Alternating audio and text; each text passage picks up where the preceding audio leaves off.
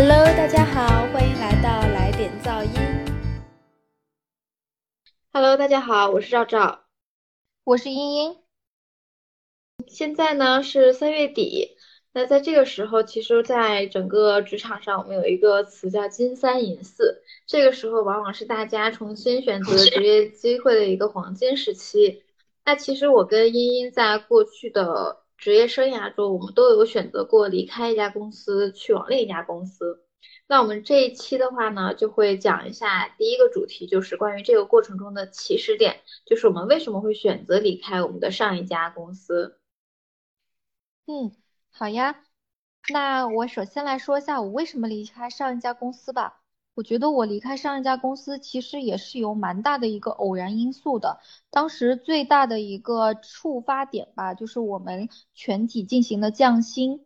然后全体进行这个降薪的背景呢，是因为我们换了一任大 boss。那么这个大 boss 来的第一件事情就是给我们降薪，想让我们在业绩上出更大的效果。当然我也是想不明白这个大 boss 心里怎么想的，因为越降薪只会让人越想跑。而不是说，哎呀，我给你降薪了，是因为你之前干的不好，你要干的更好才能涨薪资。所以说，就是忽然间有一天，我们就都被叫到办公室，然后呃，通过这个口头传达的方式下达了这个降薪的这样的一个指令，然后大家毫无心理准备。然后从降薪之后呢，我们就身边就有很多的小伙伴开始寻找机会和跳槽了，因为当时啊降薪的幅度还蛮可怕的，就基本上是一个月起码降了五千块钱。然后对于我们我这个基层员工都这样了，那就更别说呃高层岗位的员工了。所以降薪完以后呢，大家就有了这个找工作的氛围。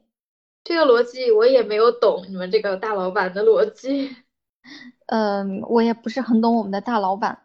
也我觉得我们大老板新就任之后，他肯定是有了很强的想干事儿的这样的一个心态的，但是呃，我也没想明白他为什么要做这个决定。如果他顶住压力的话，我们一定是可以维持原有的薪资水平的。但是我觉得可能他对我们这些员工也没有感情吧，毕竟他觉得他来了以后可以重新再用他的人，再建他的队伍。所以呢，就造成了这个局面，呃，所以从那个时候降薪开始吧，我开始看机会，然后看到机会以后，本来还没有决定要走，因为对于我来说，呃，提前离职的话需要缴纳一定的违约金，不是很划算。后来呢，也是发生了，就是让我很意外的事情，就是我被呃调岗了，就是在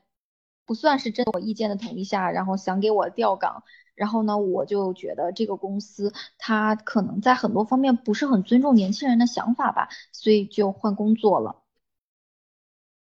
嗯，那感觉听上来主要是两个因素，一个是薪资，然后一个是职业发展方向。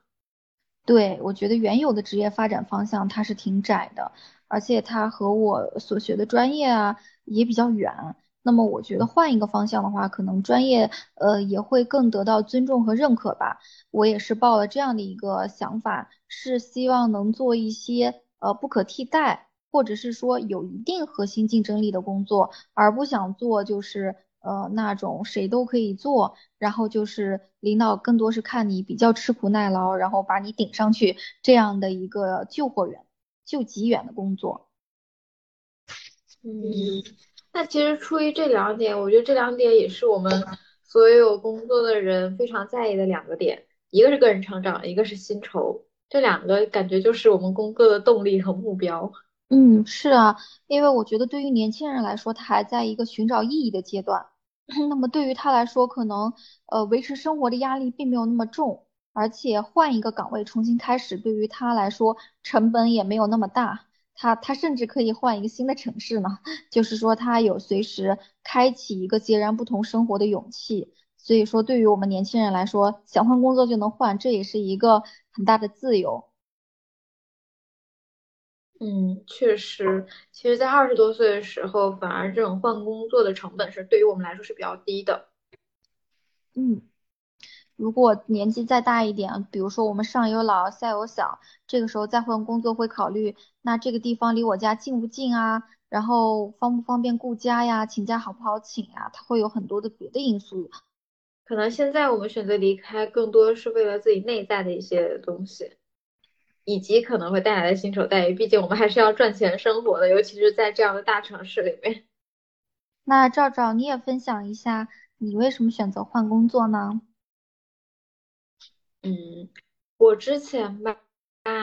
考虑换换工作，是因为当时在公司，我负责的那一部分业务突然被整合了，就是整个业务呢的老板，然后换掉了一成，换成了一个新的老板，并且这个新的老板一上任，我们其实整个业务当时在整个公司的地位也瞬间下滑。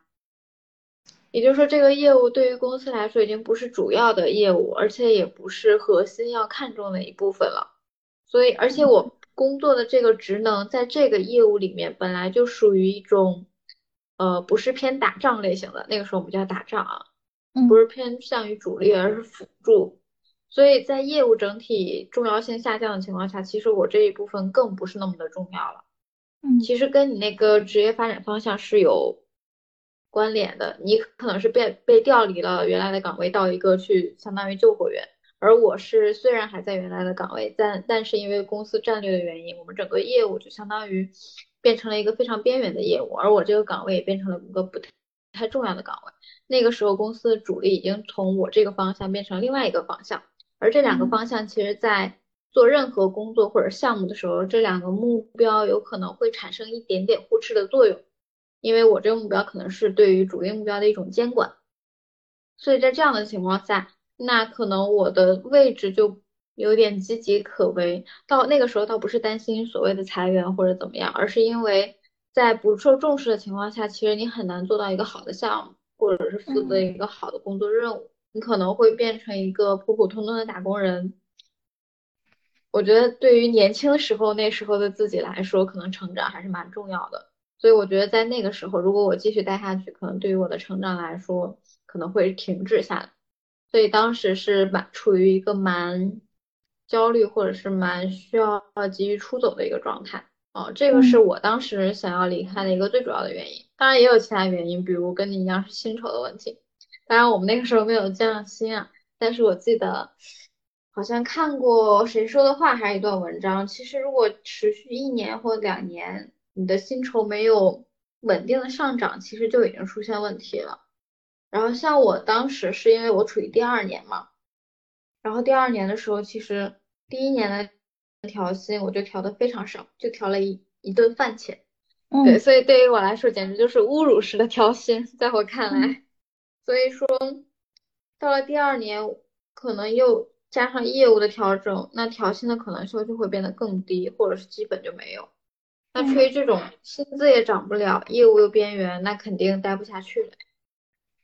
所以当时才会去看新的机会。嗯，再加上公司那个时候被监管的也很厉害。那我想知道，原来你的前同事他们选择留下来，后来那个你们的业务线被裁了吗？还是说又回到原来的地位了？其实，在我走了之后，我的直属老板也走了。我的很多当时做同样项目的同事，他们也陆续都离开了。就在我当时应该是五月份走的，大概五到九月之间吧，所有人都陆续走了。嗯，整个项目可能就只有两个人留下来了，一个人是总监，就是他，他因为还有公司的股票，他还留着；还有个人是当时带我的一个姐姐，当时留下来了。那当时是因为她要准备怀孕生子，嗯，所以她。而且她那个时候三十岁出头，更偏向于在一个公司有长足的发展，所以从他的角度来考虑的话，当时虽然边缘性，但只是暂时的，所以他需要在这个公司有很长的履历，再加上公司的福利比较好，他可以稳定的生孩子，所以他当时也选择了留下来。然后，并且到了今年，我在了解他的近况的时候，因为已经过去大概三年左右了嘛。他现在已经孩子已经生下来了，孩子已经一岁了，然后并且他做到了我当时直属老板的位置。哦，那看来还是挺好的，就是对于他来说是一个机会。对，所以说其实每个人当下的状态不一样，选择的方向也不太一样。虽然我们所处的是同样一个环境和同样一个业务内。嗯，那个时候我还太年轻，而他已经到了可以职业稳定的发展期，所以只要熬过那一年，他就是一个职业上升期，并且还把孩子生了，在那个年纪的时候，不不可能停留一年的。对，所以说我们也可以看一下前同事的发展，就是如果说分了两条岔路，然后我们分别走了不同的岔路，那么可能呃带来的结果是怎么样的？我觉得可能现在他可能是此刻我们的一个镜子，也许我们也到了下一个阶段的时候，也可以借鉴一下他的智慧。但是我觉得，就是我觉得对于我们来说吧，就是女性毕竟离不开离不开怀孕生子的这个议题嘛，所以说也去选择蛰伏下来，去等待职业机会，也是一个对于我们将来的，就是呃去选择选择蛰伏下来去等待一个机会，它也未尝不是一条路。对，可能等我们三十岁出头的时候，就算是面临业务上的困境，或者是一个停滞期，或者是薪水已经停下来的时候，但可能考虑我们的当时所处于的婚姻状态，或者是身体状况，或者是职业选择，可能我们也会做出相同的选择。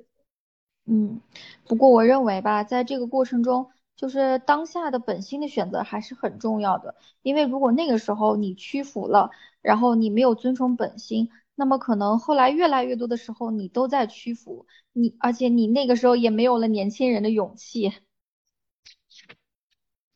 那倒也是，但是想一想，其实大家一般离开一个工作的原因还是差不太多。如果排除比如说客观一些身体状况或者是一些诶所谓的履历好看之外，那其实还大家还是会因为薪水和更好的职业发展或者自我成长。而选择更好的一家，或者更好的一家选择，呃，一家公司作为自己新的选择。嗯，就薪水肯定是一个决定性因素。我也遇到过，可能是平薪啊，或者是降薪过去的。那么可能就是他觉得选另一条路的话，职业前景会更好，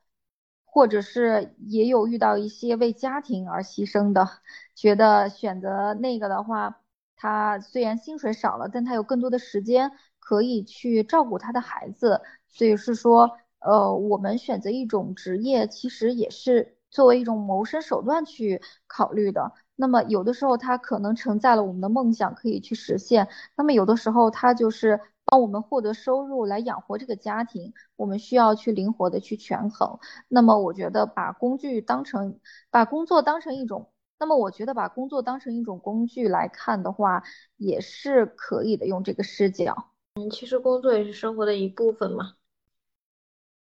哦，刚才已经说到说为什么会选择离开一家公司。经过你这样一说，突然想到，可能有些人是因为家庭的原因需要离开这个城市，比如说去国外定居、移民，或者是换一个城市生活，那他可能也会被迫的离开这家公司。嗯。是啊，因为我觉得一个人想在一个岗位上干一辈子，这是很少的。我觉得对于大多数人来说，换岗位、换公司才是常态。那其实我们在选择离开一家公司的时候，理由会有很多，可能大部分人所选择的理由都是因为可能是薪资，可能是个人发展，可能是公司前景，还有一些客观因素，比如说公司受到监管，或者是个人家庭需要选择离开这个。区或者离开这个城市，离开这个国家，那原因有方方面面，但终归于是为了将来能够有更好的发展，更好的一步迈出去。